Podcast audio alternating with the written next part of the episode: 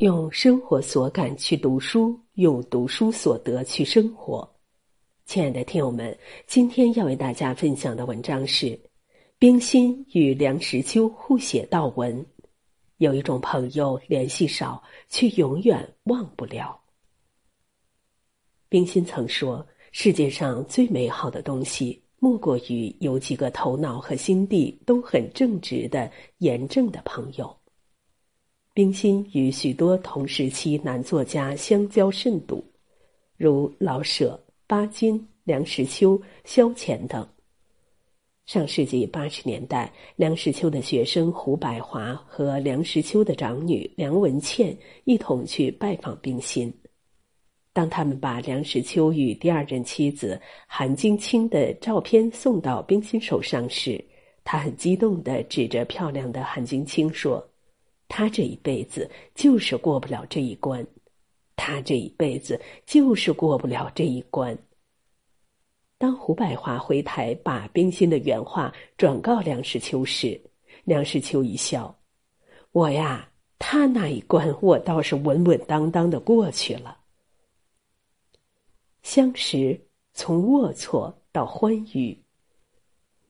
其实相识之初，冰心和梁实秋之间是有芥蒂的。一九二三年八月，包括冰心、吴文藻、梁实秋、林徽因、梁思成和许地山在内的一百多名留学生从上海乘游船赴美。许地山介绍冰心和梁实秋见面时。梁实秋对冰心无甚好感，觉得他冷冷的，不太容易亲近。他问冰心：“你到美国休息什么？”冰心答：“文学。”继而反问：“您休息什么？”梁实秋答：“文学批评。”梁实秋也是调皮促狭的很。其实那年的七月，梁实秋在《创造周报》上对冰心的诗歌进行了尖锐的批评。冰心的诗歌细腻柔婉中带着深刻的哲理，清灵凝练里含着隽永的意蕴，而梁实秋主张诗歌必须是情感充沛的，因此在文学理念上两人是有分歧的。可是毕竟都是年轻人。随着游轮上的进一步相处，梁实秋发现冰心表面上固然有几分矜持，实则为人十分善良，而梁实秋幽默风趣，与之相处如沐春风。再加上冰心和吴文藻很谈得来，而吴文藻又是梁实秋的好友，因此两人冰释前嫌，相谈甚欢，也成了好友。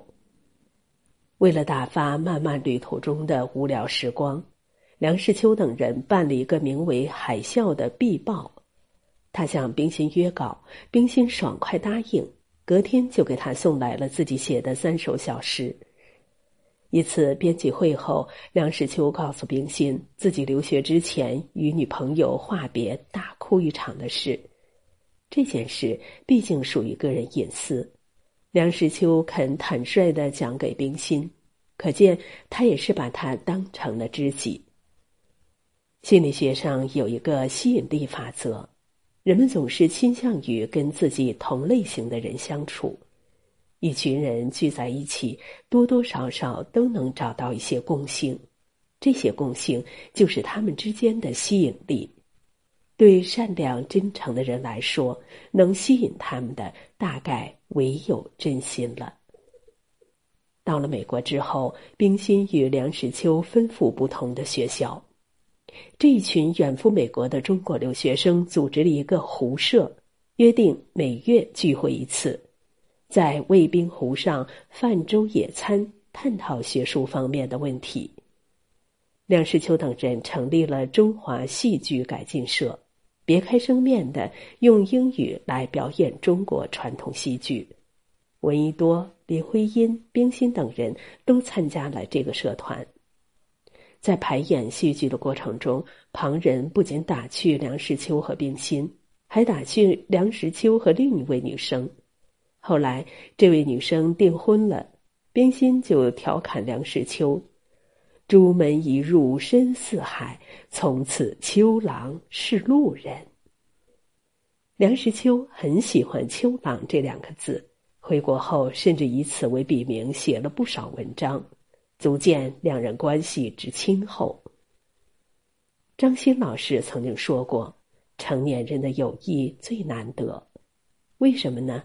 因为既要同频，又要共情。同频指的是彼此有机缘共处同一时空。”共情则是同频基础上的进一步升华，这需要彼此之间的相互理解和包容。彼时彼地，梁实秋也早已改变了对冰心的看法，逐渐觉得他不是恃才傲物的人，不过对人有几分矜持。至于他的胸襟之高超，感觉之敏锐，性情之细腻。均非一般人所可企及。年轻人在一起多的是浪漫和热闹，冰心和梁实秋之间则更多了一份温厚和懂得。亲爱的听友们，这篇文章上半部分的内容就为您分享到这里，感谢您的收听。